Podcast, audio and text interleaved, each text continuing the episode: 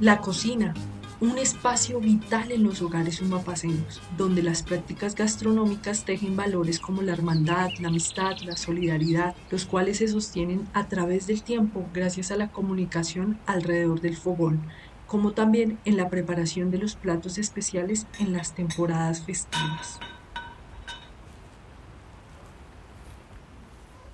En la época mía, la cocina era de, de, de, de barro.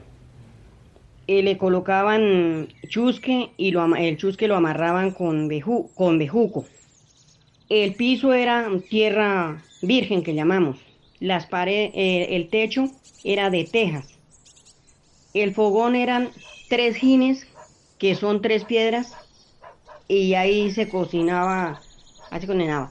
Eh, del techo sacaban un gancho y una cadena para colgar las ollas, que en ese tiempo salían las ollas con manija. ¿A dónde echábamos el mercado? En cajones que ellos mismos fabricaban, de madera. Mesa de comedor no usábamos, en ese tiempo yo no usé, no usamos, nuestros hermanos y nuestros padres no usamos mmm, comedor.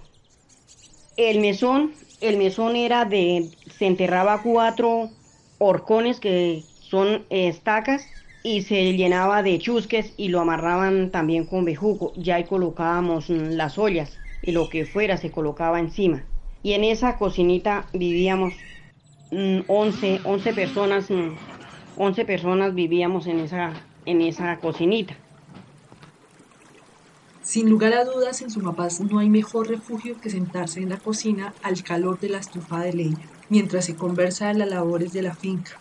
Un pocillo de agua de panela bien caliente se encarga de mojar la palabra y endulzarla, animando a todos a narrar las vivencias del día. Campesinado. Sumapaceño. Transformando. Territorio. La cultura es de todos. Ministerio de Cultura.